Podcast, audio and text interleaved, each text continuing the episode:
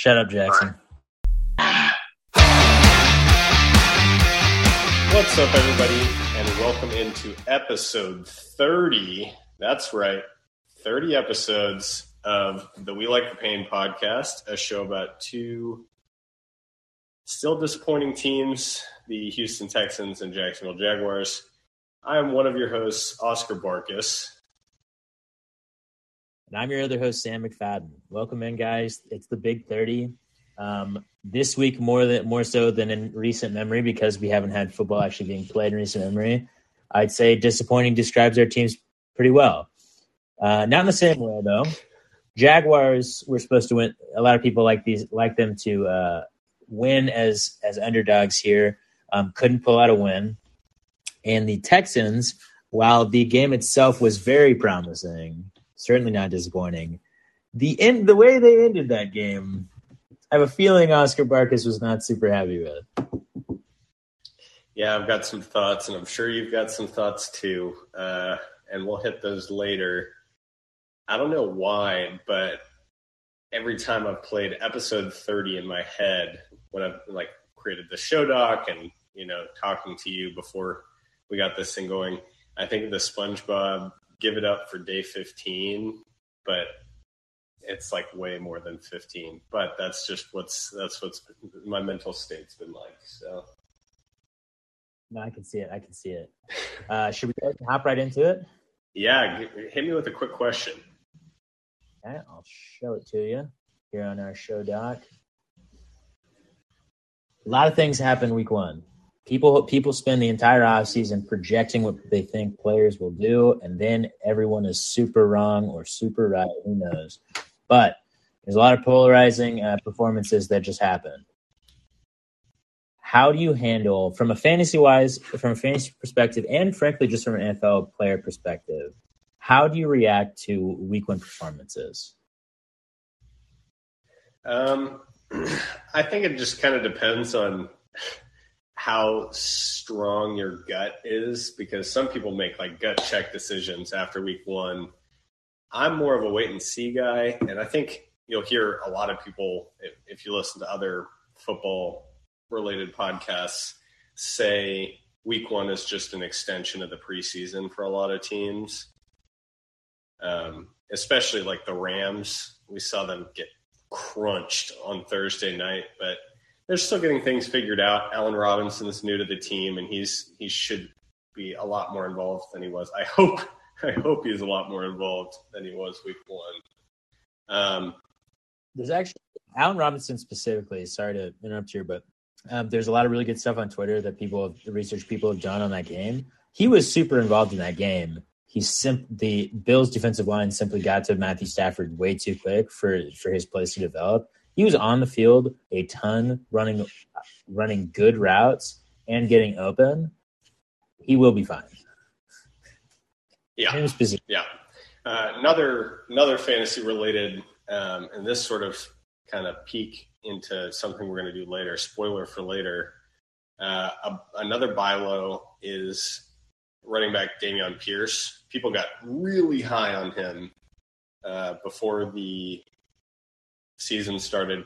Uh, we talked about people drafting him in like the fourth round in fantasy drafts, which was ridiculous. And then Rex Burkhead outsnapped and outtouched him in week one. Um, he's too. Which, no, I, I just want to say I'm almost positive that last either last show or the show before that when we were talking about Dameon Pierce and all the hype, and I was trying to be the calm, cool, calm, and collected one. I'm almost positive. Positive I said, "What are you going to do when Rex Burkhead takes all the work?" So we'd like to. He didn't take all the work, uh, and honestly, neither one of them looked that good. But you can tell watching the clips of both guys running who the more explosive guy is. Every carry that Pierce had, it looked like he was going to break to the house. Um, and that just didn't happen. So we and and as the game progressed, we started using him less and less, which in my opinion is just poor coaching. But I guess they want to see something more out of Pierce before they give him the full starter's workload. Um, so a lot of people are going to take his first week's performance. I think he scored like four points and be like, "Shit, why did I invest yeah. a fifth round pick into this guy. He did nothing for me. Stay calm. That's all I have to say. There could be a lot of reasons for him not playing as much as Rex Burkhead. I mean, uh, a lot of things they look at, and I honestly, I, I wasn't paying attention to the the uh, passing down reps for these running backs and how they're blocking stuff like that. But a lot of times with rookie with these rookie backs, these veterans know how to block really well. And Rex Burkhead in particular is also a pretty dang talented passing catch pass catcher. So he brings a little versatility that Dameon Pierce might not have in his tool shed just yet. As the season progresses, you'll see that start to change, but that's probably a lot has a lot to do with why he was out there so frequently. Yeah, so I think I think we're both saying the same thing. Just like what's that called? Keep water. Just like stay. Don't don't overreact. I like I like what you said about week one being extension of the preseason. Um, you know, I, I, mean, everyone has a player on their fantasy team that did really poorly. That they're like, why was I ever interested in this guy? And everyone has a team. I mean, heck, I'm a Cowboys fan. They looked. It, prospects do not look great for us, but I'm trying to stay. Not at all. no. Dak Prescott will be back soon, and it'll all be okay. But anyway, we can move on to your quick question now. What do you got for me? Yeah, my quick question is just more like general watching football wise. Do you have any like Sunday traditions that you like to like to keep in line for for football viewing? So what I did for a little bit was I used to wear my the one football jersey I have, which is a Jalen Ramsey Jaguars jersey. Uh, I stopped doing that because I wore it a little bit after he left and all that, but I stopped wearing it because he left. And also, frankly, football jerseys, not the most comfortable jersey in the world. No, definitely not. What a hot take. Like you almost have to wear another shirt under it under it because it's kind of rough on the. Skin. Oh, you for sure do. But for sure do. But I like to bundle up under your blankets. Like it's all hot and it's just a whole mess. So um, I stopped doing that. As far as other traditions, the only real tradition I have watching football is um, save for last year, which was due to uh, we'll call it extenuating circumstances. I always watch football every Sunday with my boys, usually with Oscar Bar. Yes, sir. Um, and I know we're going to do that this upcoming week. Uh, hopefully, we yeah, do. we will. Hopefully, we'll, we'll do it just about every Sunday because we have a I mean, most of you, most of the people listening to this podcast are part of the fantasy league that we've been doing with our with guys from high school and college for years, and football is the most fun when I'm watching it with those guys. Yeah, because so, you get to shit on them when their player sucks. That, yeah, that's a big part of it. Yeah, that's that's pretty much the same thing I was going to say. Uh, usually, like to have at least two TVs in the setup one, the main one in the middle, playing yeah. red zone, at least one more playing either the Texans or Jags. In our cases, Cowboys for most of our friends. Um, thankfully, our teams usually don't play at the same time as the Cowboys because we we get the uh, early early games to get us out of the way. I was getting all kinds of yeah. Um, my ideal is three TVs, but you know, we don't always have that. And then new this year, speaking of football jerseys, I really haven't been a jersey guy because the only Texans jersey that I had was Jadeveon Clowney, and I got it right before he was traded, uh, which just felt like bad juju. But I have a Davis Mills jersey that I got for my birthday, and I wore it on Sunday, and we played a lot better than I thought we should have. So I'm going to keep wearing it until it stops working. I do wish I was the type of fan that had all sorts of stuff. Like every time my team kicks a field goal, I cover my beer label or something like that. Or, you know, I wish I did have those like superstitious things, but I don't. You know, maybe someday. Maybe when our teams are actual playoff contenders, we'll start to think of stuff that affects the game.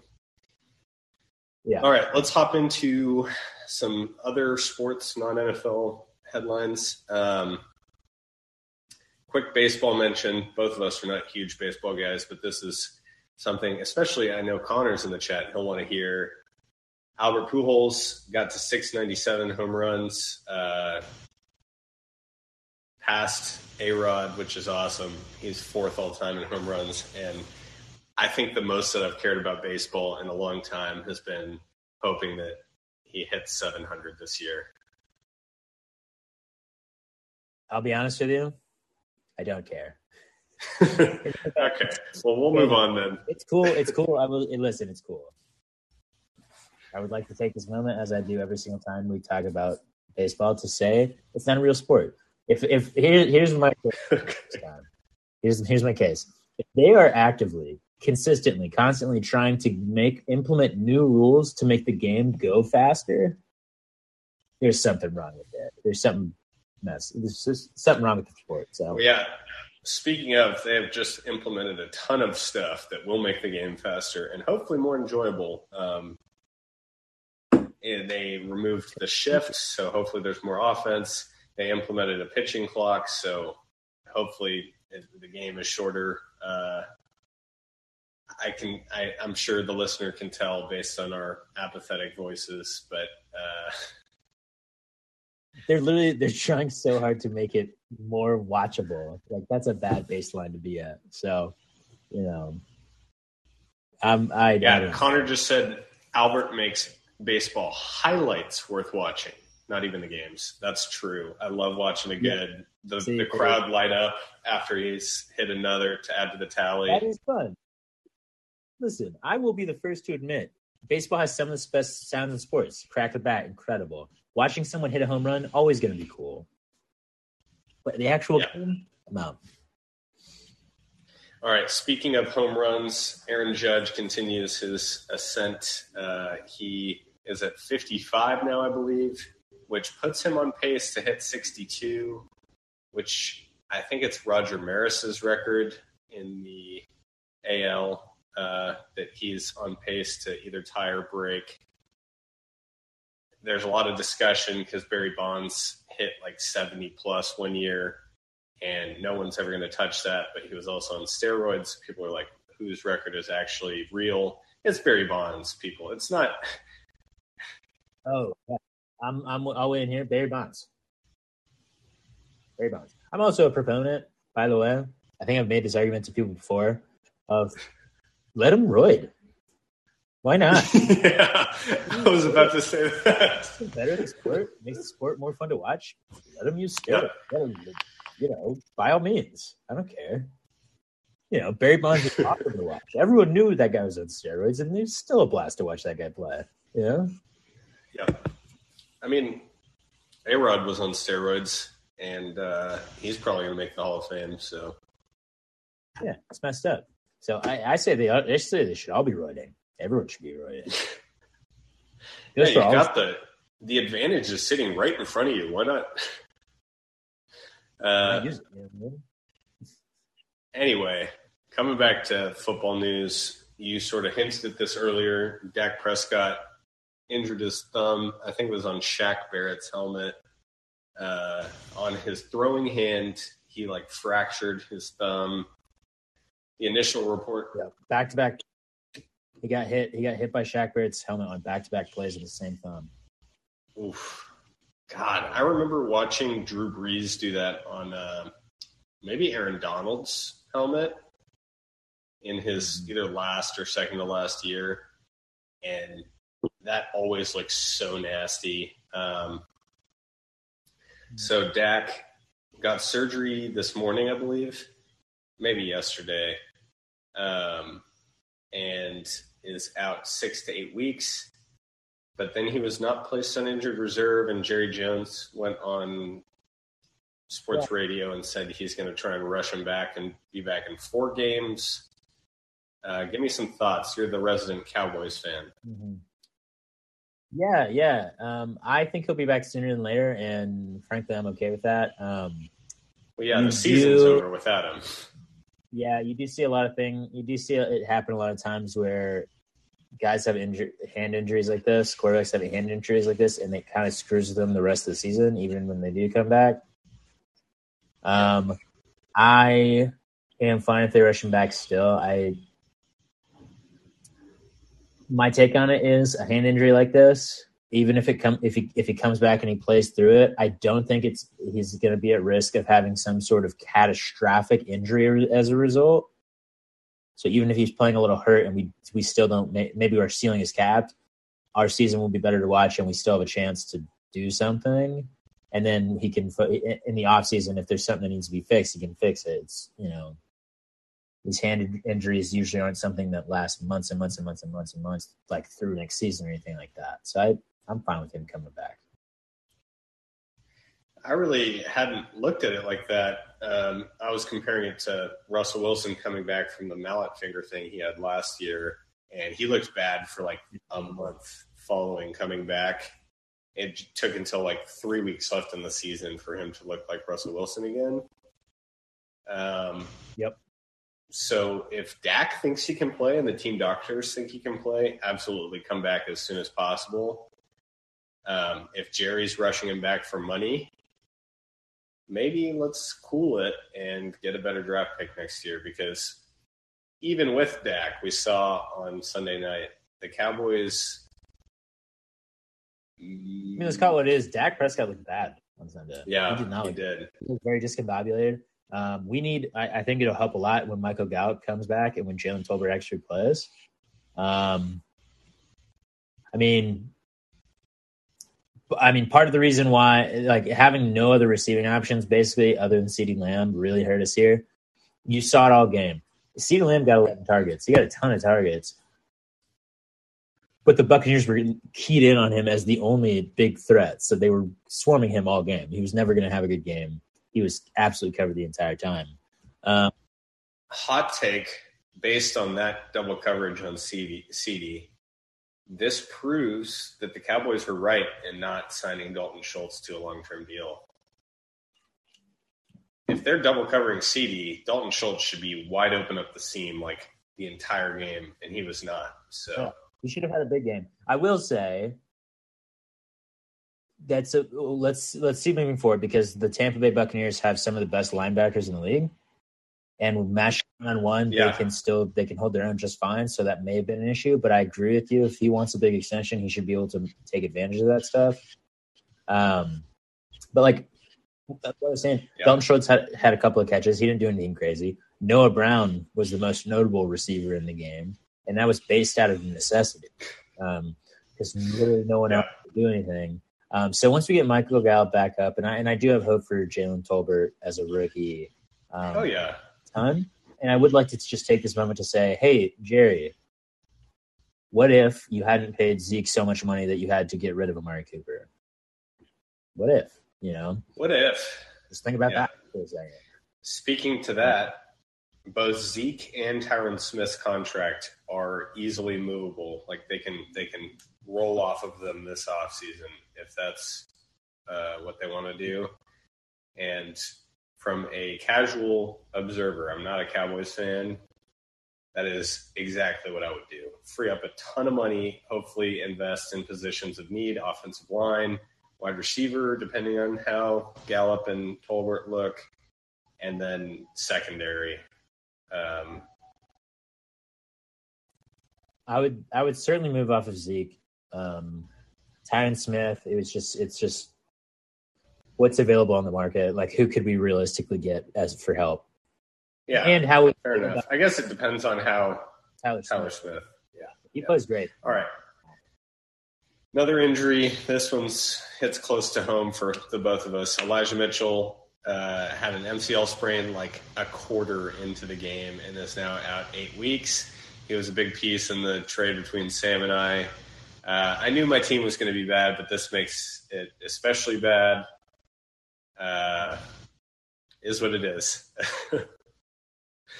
um, yeah, it's it's a really shitty situation. It's it's something that you like. Injury risk is something you have at all times for fantasy and stuff like oh, yeah. in general, and especially with Elijah Mitchell. Especially with Elijah Mitchell, and also it just gets even bigger when you're when it's player involved in a trade because um, everyone's going to look like at least the both of us are going to be looking back at this trade, seeing how did it play out, how did it play out, if the player gets injured, obviously that that makes one side uh, uh, significantly worse off. Um, when he comes back, hopefully he'll be fine and he'll, he'll come back right right before like the I the biggest trade, the like most active trade spot for fantasy in my mind is like the last three weeks before the trade deadline. So he's coming in enough time to still have value Oh, yeah. value there. Um, as far as the 49ers go, like just in, in football terms, NFL terms, they'll be fine because Jeff Wilson's going to get work. Oh yeah. They always have a running back ready and available that's going to be just fine. So they'll be they'll be good. They just signed Marlon Mack. Did they really? I didn't see that. Yeah. So My they're boy- they're My boy Jordan Mason's going to go off. Their running back room currently is Jeff Wilson, who people may recognize. He's he's had some success for the Niners in the past. Rookies Tyrion Davis Price, who they drafted in the third round. Jordan Mason, who was undrafted, and now Marlon Mack slots in as their fourth guy. Um, it really could any of the four could jump out and be the best guy week to week. Uh, my Um, money is on Jeff Wilson. Deebo. De- oh, Jeff Wilson for sure, but Deebo's gonna Deebo's value just goes up. He's gonna be even more. Oh yeah, big time. So does Trey Lance's. He was already run a ton, but uh, I would bet that he they drop a lot more designed runs for him in the red zone. So He had 13 carries last week, and I would bet money on him equaling that, if not surpassing that, this week. yeah, yeah. Speaking of the Niners, looked pretty bad uh, week one. People are making like decisive statements about Trey Lance. It's his third game in the NFL, and it was pouring down rain in Soldier Field. They had to bring out like big ass brooms to try and get rain off the field because it would not sink into the field. Um, so I'm not. Let's give it a few more weeks, people. That's a good point. Uh, Um, NFL or team draft. I am up nine to six after week one. It would have been ten to six if the Colts Texans game had ended any way but a tie. Uh, so that sucks. But coming out strong, week one. You got lucky.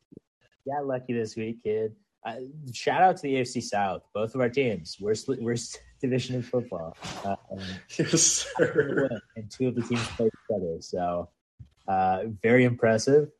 Uh, and you know what? we'll see how it goes moving forward. Um, before we hop into the Texans and Jags updates, though, Oscar Barkus does have a big announcement for the faithful list. Oh, I forgot. yeah, forgot to say that. Uh, so I'm sure people listening to this know I've been trying my hand at writing, uh, like sports journalism.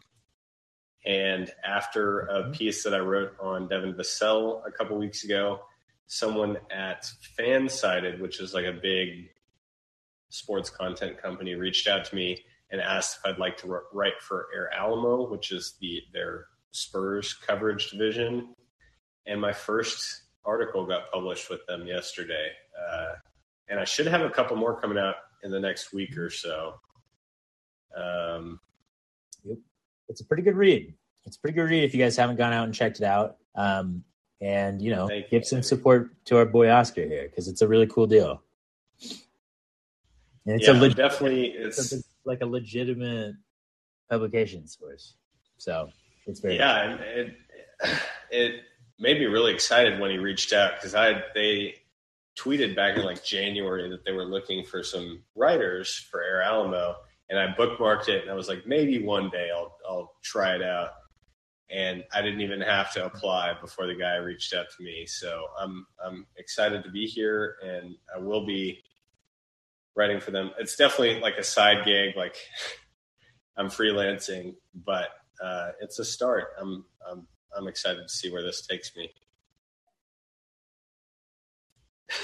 Jackson just said, Oh, if you want to read it, "Oh, if you want to read it, you can. If you want to read it, Oscar tweets out uh, links to that, links to his articles on his personal Twitter, um, and we'll probably be retweeting some of those on the on our podcast Twitter as well, moving forward.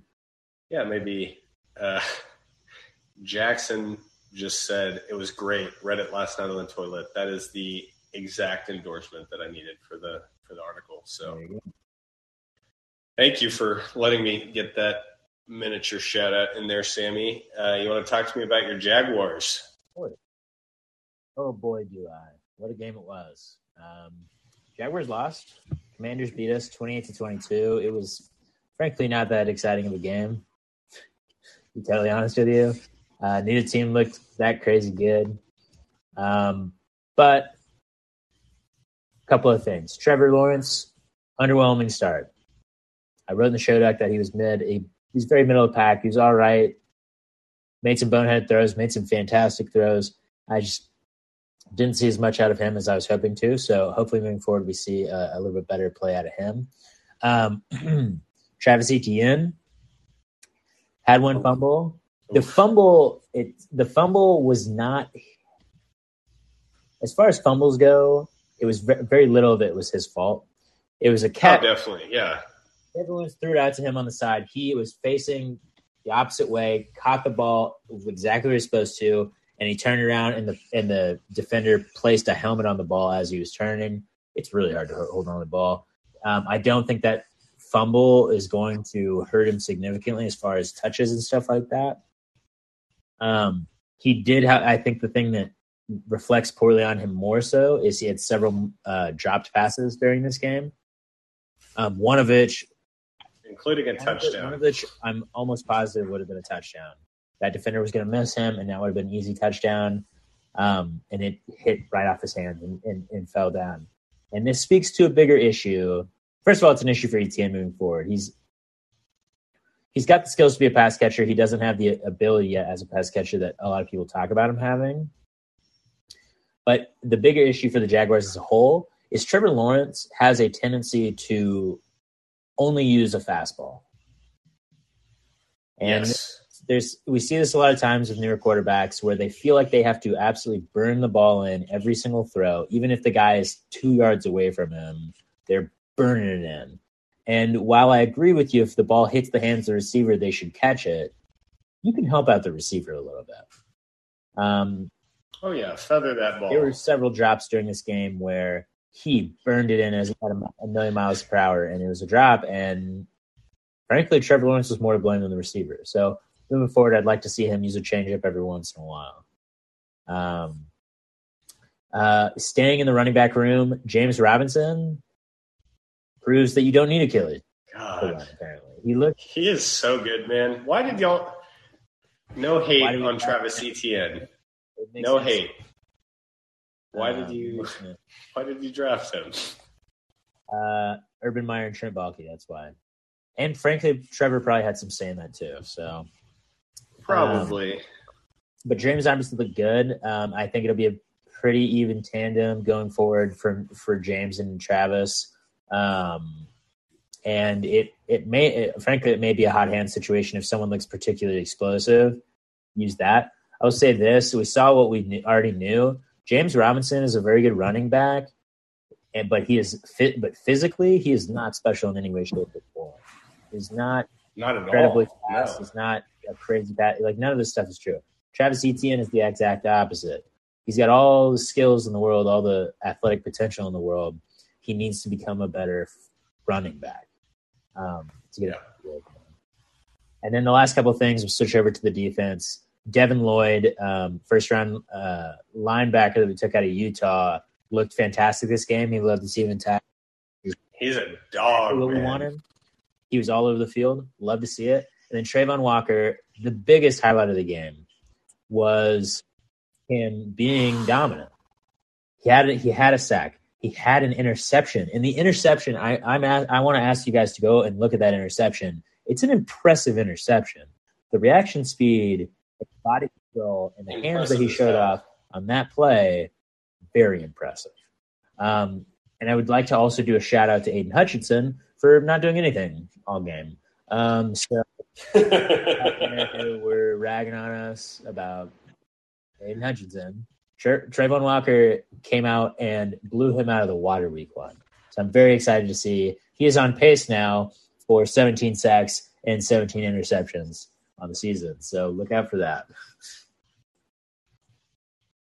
Yeah, he uh watched that pick because he's got his hands on the lineman like half a second before the ball is in his hands. It's nuts. He's like working his way around, realizes it's, it's a screen, like drops back and snags the ball. It's nuts. He looks. I mean, he is. He's the best athlete on the field. Absolutely, and he uh, again, he looks massive. If you watch the game, you see the really big dude. That's him. Um, so I'm I'm stoked for that.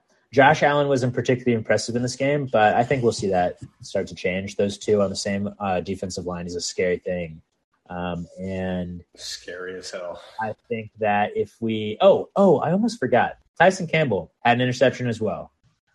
He, he and he, Sure looked, did. he looked good throughout most of the game. Um, Yep. so I think that if we see success, it's going to largely be in part or in large part be due to our defense taking a step forward. Um, and on that in in that area, I did see a lot of uh, a lot of things to be excited about. That's for sure. The four guys that you mentioned are four either already are or definitely like on the way there to be franchise cornerstones on the defense, which you got four of those guys that are all on their rookie contracts still. You're doing something right. Right. Um, so yeah, I it was weird Sure. The big question. uh, watching that game, it was like the, the Jaguars as a whole looked better. Uh, Trevor, like you said, Oh, wait. Trevor, as you said, was making some bonehead plays, uh, and the defense gave up some big plays, specifically to rookie wide receiver Jahan Dotson, um, who looked really good for the Commanders. But we hit the end of the game, and it was like Carson Wentz had 350 yards and four touchdowns, and I was like, "What the hell? What?" Uh, also had those two picks, um, but I watched the game in and out. Uh, it was on red zone a little bit, and then it was on my computer sometimes. It was just always in the rotation. I would say, for the most part, Trevor Lawrence looks the better quarterback, but Carson Wentz has far better, far better skill position players. So Yeah, I would agree with that. And, you know, I don't know. We'll see. We'll see moving forward. I, I think we're we're, we're going to see a lot better from Trevor as early as next week against the Colts. Um, and the Colts play really bad against us. Is that game in Jacksonville? Yeah, it's in Jacksonville. They play really bad against us in Jacksonville. They haven't beat, beat us in like eight years in Jacksonville. So we and shall they also didn't look very good this past week. Uh, and that will move me right in. Check that segue to the Texans Colts game, which was a tie. uh, at the beginning of the fourth quarter, the Texans were up 20 to 3, and I was freaking the hell out. I was like, holy shit, we look so good. Davis Mills, perfect game manager, didn't look great, but looked fine. Uh, our defense was making huge plays. I think we forced three turnovers, including one in the red zone. Um, and the Colts looked slow, so I'm not going to put this all on the Texans.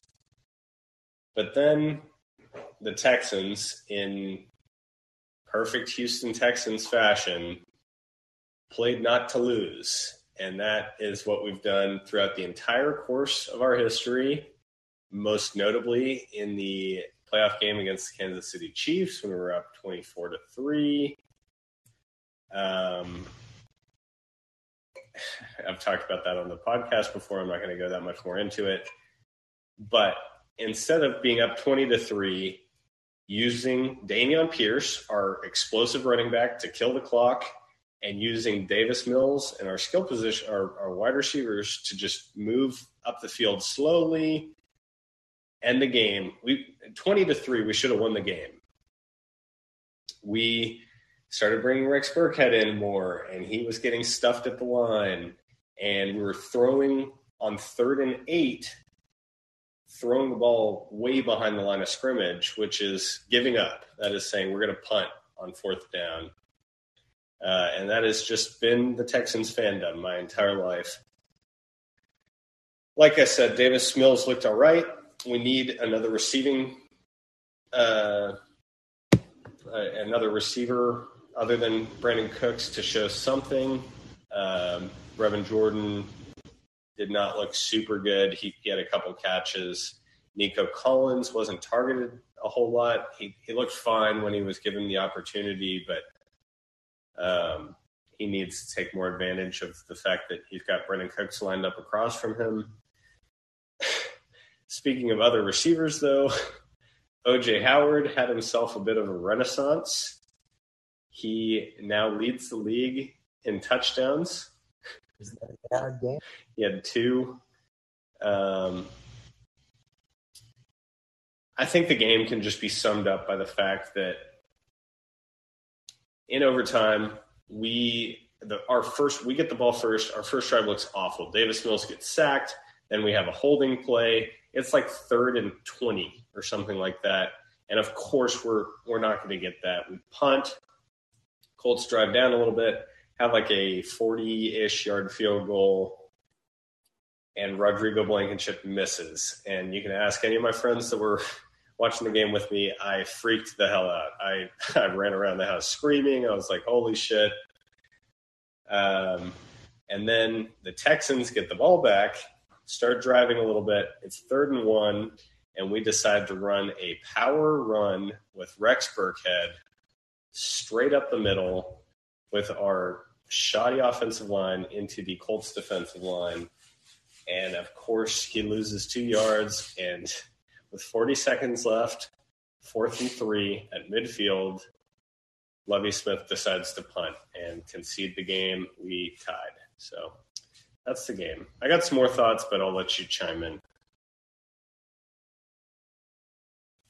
Uh, I don't know if you saw this, but Rodrigo Blankenship yeah, no longer has cut. a job. He got cut. Uh-huh. He's two for, two for three in that game, but missed the game winner. It was a very doable kick. It was 40 some odd yards, so it wasn't anything absolutely absurd. Um, I think some teams should pick him up, honestly. Um, but um, absolutely, I don't know. Besides the end of that game, which I agree with you, was really just. I mean, the Texans are the worst team. We talked we talked about this. You're not competing for the playoffs this year. Go for the win. You know, it doesn't make any sense. Yeah, beat the Colts. If we if we're trying to win and Davis Mills throws a pick that's run back and then they come back and beat us, fine. We're going to be bad anyway. Beat the division rival anyway. The tie doesn't help us. you know, the tie, the tie's not doing anything for us. Um, it, it looks funny, and I'm all for an NFL tie, don't get me wrong.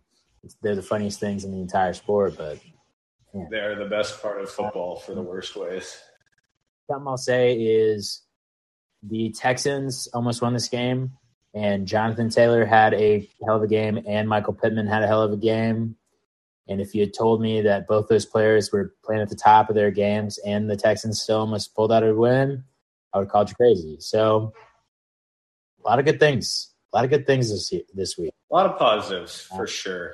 Um, one thing, one question I do have for you: Was Nico Collins used at all? I didn't. I don't remember seeing him he was, yeah. I said he he got I think three targets, caught two of them for like twenty ish yards or something like that. Um, did not receive the usage that I thought he would, but he is a boomer bust type of wide receiver. It sort of depends on the matchup, and he'll have. I, I will project he'll have a couple games over 100 receiving yards this year, um, but he'll also have a, a, more than a few others like this where he basically does nothing. Um, I mean, you, can tell this by hearing us talk about the Texans. Like you know that this this to be true, but if I think I speak for both of us when I say if I'm running the Texans right now, I want Dameon Pierce to touch the ball at least 15 to 20 times a game, and then I want to give Brandin Cooks and Nico Collins at least eight targets again. Like that's the that's the whole and Brandin Cooks got that. Brandin Cooks had, and he, he looked phenomenal. Twelve targets, and he looked really good. He had that one long bomb. Uh, oh, to start the second half, we get the kickoff, start out on the twenty-five, and Pep Hamilton calls a flea flicker to start the half. Dameon Pierce runs up a little bit, gives it back to Davis Mills, and he just uncorks one to Brandin Cooks. I was so excited. And uh, I think we scored a touchdown that drive, but then didn't score again until ever. I don't think. I think that was to get to 20. But uh, yes. other quick thoughts, and then we'll move on. The Burkhead Pierce usage is going to drive me crazy. We talked about that a little bit at the beginning of the show. I think they just like the way, like you said, Rex pass blocks. Dameon should get there pretty quickly. Um, I think at least by like week six, seven, eight, it'll pretty much be the Dameon Pierce show. But until then, we're going to see uh, some very frustrating lines out of the Texans running back room. Uh, Jerry Hughes, our new pickup, played in Buffalo last year. Uh, I mean, he's he's been good for a long time, but very underrated defensive lineman. He's one of our starters, and he now leads the league in both sacks and interceptions. I believe it may have changed after the after the Seattle game, but he had three sacks and a pick. Uh, looked great. I love that we picked up a veteran like him. And then cornerback wise, we look so much better than we did last year. We were trotting out Lonnie Johnson Jr. as our cornerback one for a bit of the year, so anything could be better than that. But Derek Stingley looked very comfortable as cornerback one. He had a incredible uh, pass deflection in the end zone. Alec Pierce broke him off, was going to be wide open, and Stingley recovered and dived out and broke it up. And then Steven Nelson as our cornerback two. I'm I'm so much happier with that room than I was last year. Um, but that's it. I agree with you. The corners look good. Uh, on the Derek Stingley thing, the only thing I'll say, the only thing I was disappointed in was he did allow like six. I want to say six catches for sixty or seventy yards, which is fine. That's you know they're going to get their yards against someone, and it's not like quarterbacks, certainly rookies playing in their first game, are going to stop them from stop them from getting any yards at all. Um, but one thing to keep in mind is for their entire careers, Derek Stingley and Sauce Gardner are going to be compared to each other. And Sauce Gardner allowed like one catch for six yards and had a like a really nice pass pass breakup against Mark Andrews uh, as well also in the red zone. Yeah. So, um, um, say week one, as far as slight edge, but not by much, not by much at all. As far as the yards and catches go, cornerback stats are hard to track because we saw this with um, Trevon Diggs last year. Uh, there's a big dispute about how many yards he allowed.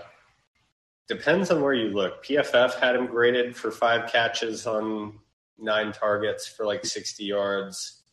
Uh, ESPN's tracking had him two catches on five targets for like 30 yards or something like that. So big discrepancy. That sounds a lot better. Uh, the Texans play a lot of zone, so I think PFF grades it by the nearest corner. It may have not been his responsibility on a couple of those catches. Doesn't matter. He looked fine for his first game. Uh, really in like a year plus, not counting preseason. So anyway, let's move on. Uh, we've got our game sp- spread pickums again, like we did last week. Sam, you want to update us on how we did last year or last week? Yep. We have it set up a lot better this time, but I'm just going to update us on the games that we were different. And we, we only had three choices that were different. Um, uh, we had the Packers Vikings game, where excuse me, the line of that game, I believe it was Packers minus two at the time. Um, I had the Vikings, you had the Packers. Vikings obviously won that game by a lot, so that's one for me. You, uh, the game that you got correct was the um, uh, the Broncos, Broncos Seahawks. The Seahawks obviously won that one, so the spread didn't really matter. Uh, they were underdogs there, so you got that one. And then the tiebreaker was the Jets Ravens game, which I believe if we go back and listen to that, uh, you may have picked the Jets purely to because we had had like eight picks in the row that were the same. We picked the Jets. Ravens won big time, so I, I took the win uh, on week one. I won two to one. Um, and before we hop into this next one, I would like to go ahead and we haven't talked about this yet. I want to just do an on-air um, rule change uh, proposal to you on this pick'em deal. Um, and that rule change is I think we should take turns picking picking first in each game, and we cannot have the same pick on any of the games. Oh my god! That way, sometimes Oh. sometimes you're stuck with things that you don't want. Sometimes you get lucky, but we have more to choose from here. Then and, and, and we're not. I feel like that's. I feel like that might run too long because we're both going to want to debate like why. I I think the way we did it last week sort of works because if we don't have that many that we disagree on, we can we can only talk about those games. But this is your game, so if you if you want to go, we have to disagree. We can. let's give it a shot. Let's do disagree. Uh, has to you, we have to go different on each one every game this week. My uh, my stipulation will be uh, because we are. I mean, we have been going for like forty minutes now, forty five minutes.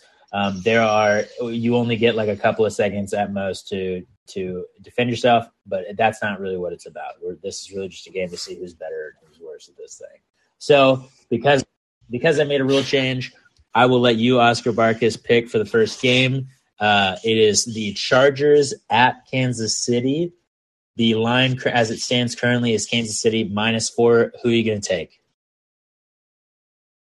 I'm taking the Chiefs. Four points is nothing. They looked so good last week. Taking the Chiefs to cover, and that leaves me with the Chargers. And you know what? That's one of the ones. I'll, all I'll say is that's one of the ones that I'm not horribly. Ter- that those games usually end up being barn burners, kind of close. So you know, I'm okay with that.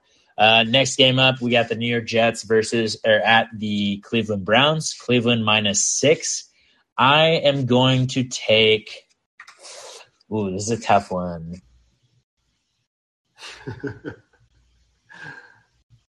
I'm gonna take. I'll go nuts, and I'll take the Jets to cover. Thank God I don't have to take the Jets again.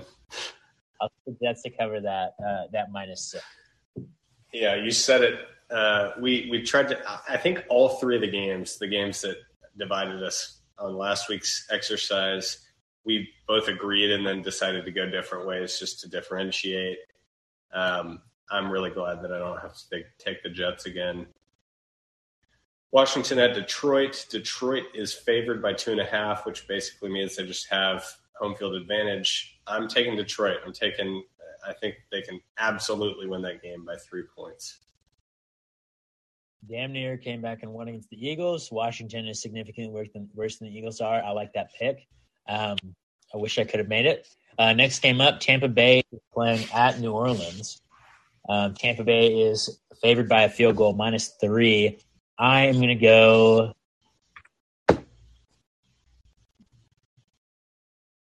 You know what? No. Oh, boy. Oh, this is a tough one. I'm going to go with Tampa Bay. Oh, thank goodness!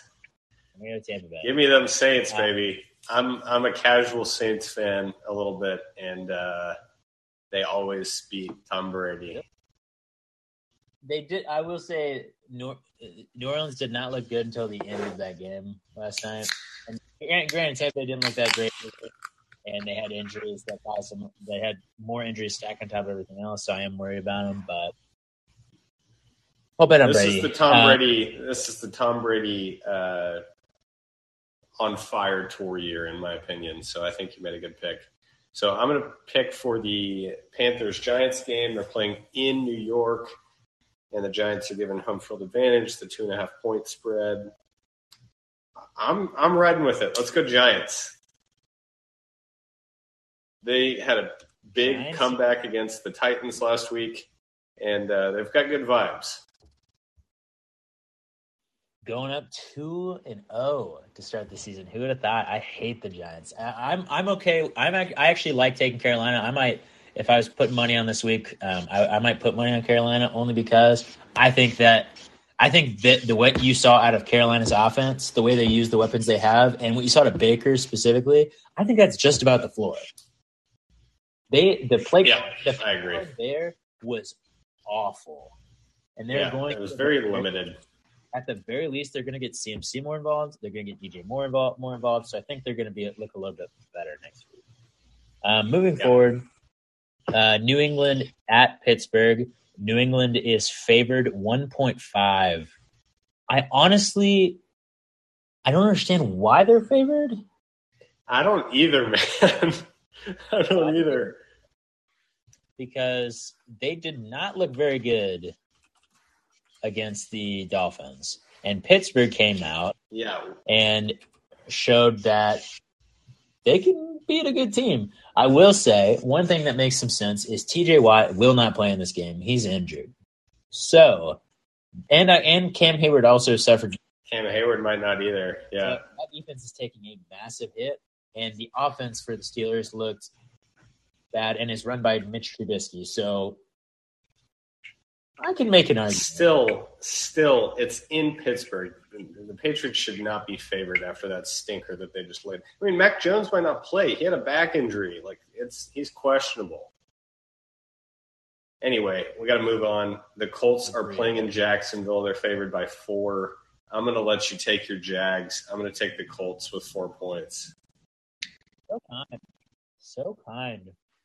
I'm sure you really wanted to take Jacksonville. I mean, I kind of did. Four points. That's uh, the Colts did not look good last week, and I think that I, I really think that Trevor Lawrence will be a top ten ish quarterback by the end of the year. All right. You have And more faith in him a- right now. Um, Miami at Baltimore. need- Uh, Baltimore minus three and a half.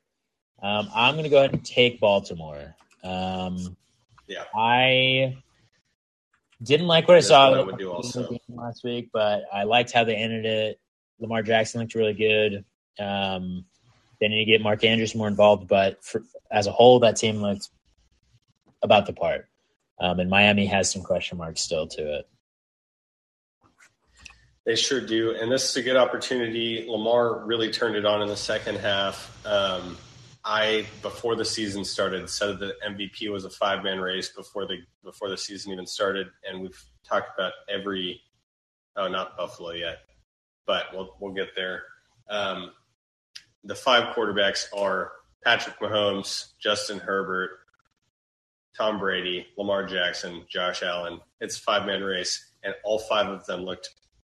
Brady looked the worst of the five week one, but I believe all five are really vying for that spot. So, so I'm I'm taking those quarterbacks pretty much every game. All right, uh, Uh, moving. Atlanta at the Rams. Rams are favored by 10 points. Oscar, who you taking? there are a lot of 10 point favorites this week, which is tough. Um, we said it before the podcast started. I think this is a get right game for the Rams and the Falcons. They looked good for the first three quarters, uh, but their team's not very good. Anyway, Agreed.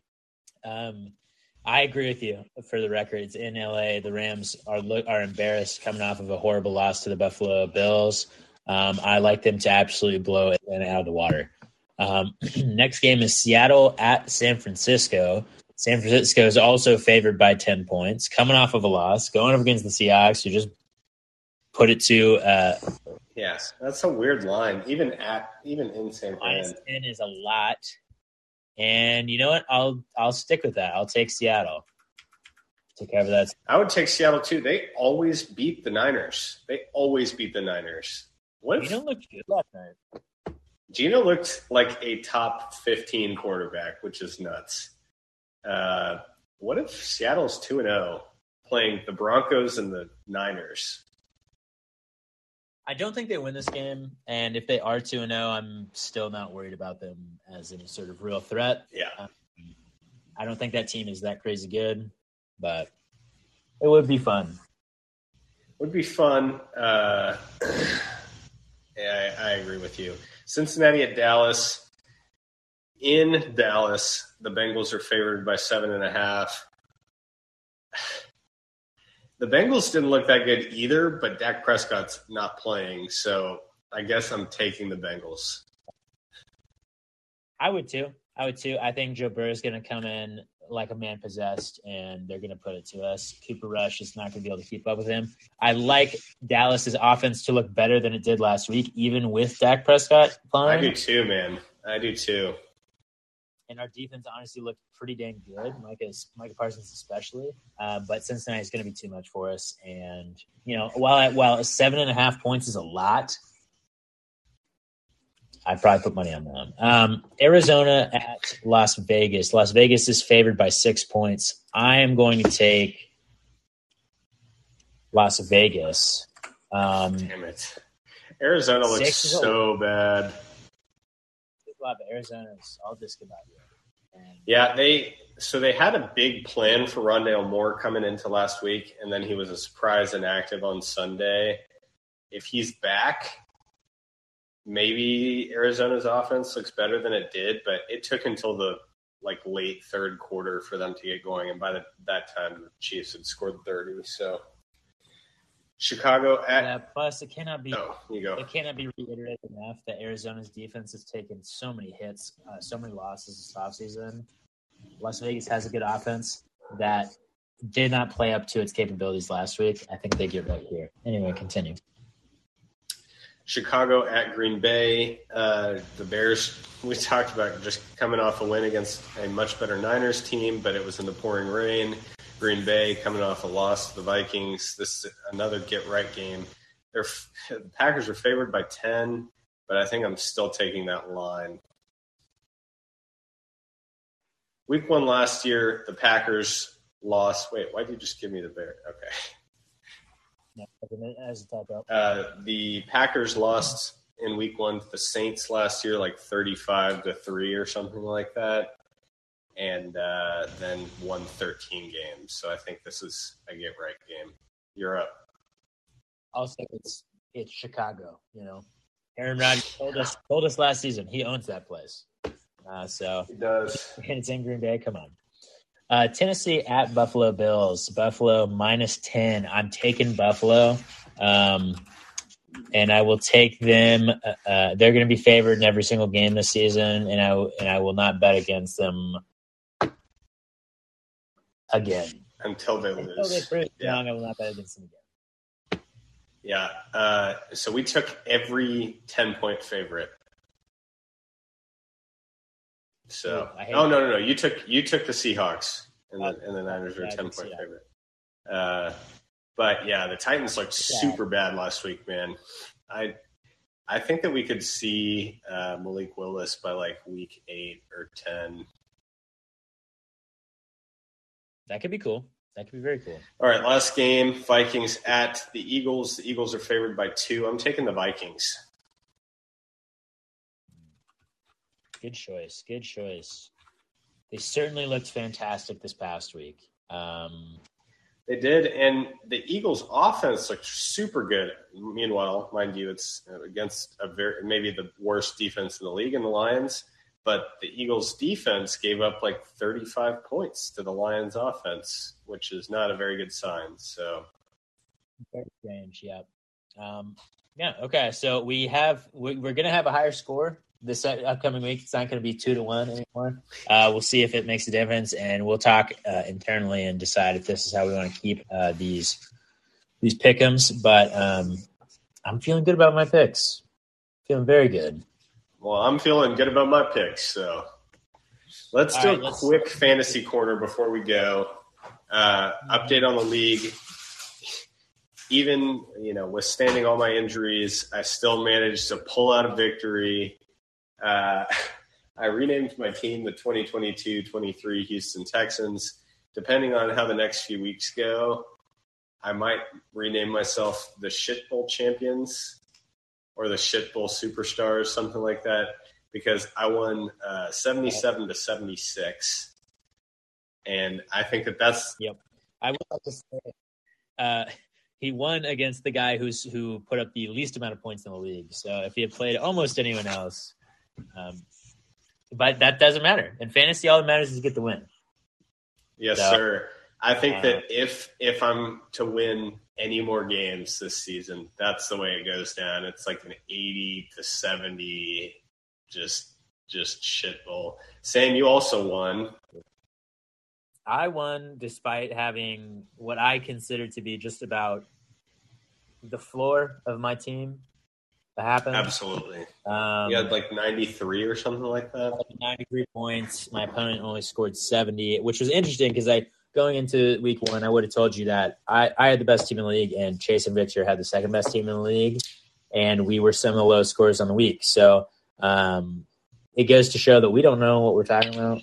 None of us do. Not at all. Jason Victor did suffer a slew of injuries, though. Dak, uh, Tee Higgins, Keenan Allen. Their backup quarterback. Yeah, Najee Harris, their backup quarterback, Mac Jones. So, not good. Um, the only other fantasy. Um, oh, you, you got one more thing to say? oh no, no, go ahead. Go ahead. The only other fantasy thing that I wanted to add here uh, is some buy low candidates. If you want to run through like one or two, maybe just to give some fantasy advice. Um, buy low. Um, I think DJ Moore is a good buy low candidate. Oh, that's a great Uh, answer. I think Deebo Samuel's a good buy low candidate. He only put up like 11 points um, week one, and he's going to be a, a world beater. Um, uh, should be. Um, who else? Um, I anyone else? Anyone coming to mind for you? Mike Williams. If the manager of Mike Williams is freaking out after his week one stinker, uh, go buy him right now. That's the point of having Mike Williams is he's a boomer bust. Oh, Allen Robinson. Okay. think he's a good buy- buy low. We're we're talking about each other's guys. But yeah, I think I think you're right. Hopefully, hopefully Allen Robinson shows better than he did on Thursday. Um maybe one or two more. Man, I was in on CEH this offseason and he proved me right. I mean, he's not going to score two touchdowns in a whole lot of games, but I'm I'm excited about him. One one that could be an interesting buy low candidate is Breece Hall. He only put up seven points, um, and he he had he only had six carries, but he got ten he got ten targets. Um, not much happened with those yards, but the Ravens have a really good defense, and it was his first game in the NFL. I would be interested in, in reaching out to the whoever owns Breece Hall in my leagues and just gauge what gauge what they're interested in moving off of it. Um, Yeah, it's going to be tough for the first the first like six ish weeks. Michael Carter's the running back one in New York, but as Breece, Breece Hall, I mean, it's the same thing as Dameon Pierce. As they get more acclimated, he's going to be better. absolutely. And then the last one, and this one should be obvious. Aaron Jones. I was about to say him. Aaron Jones should if if your if your Aaron Jones owner is freaking out, you should be trading for him. Yeah, he only got five carries, which most people would say, "Oh man, like what's happening to Aaron Jones?" But that was a super weird game script. I don't think it happens much more for the Packers this year. Highly doubt it. All right. Uh, I think that'll do it. What do you think, Sam?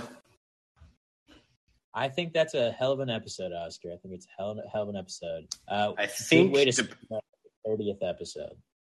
Yes, sir. Number 30. I think we kept it right at about an hour, which is good. Uh, we Oh, will be back next week um, with more of the same. This is probably our format for most of the season. So thank you, Sam. Thank you to the three listeners in the audience right now and whoever else jumped in. Thank you to Hot Rod. Uh, hopefully, he finds a team somewhere. And thank you to all of our other listeners for coming in and hating yourselves with us. We will see you next week. Bye bye.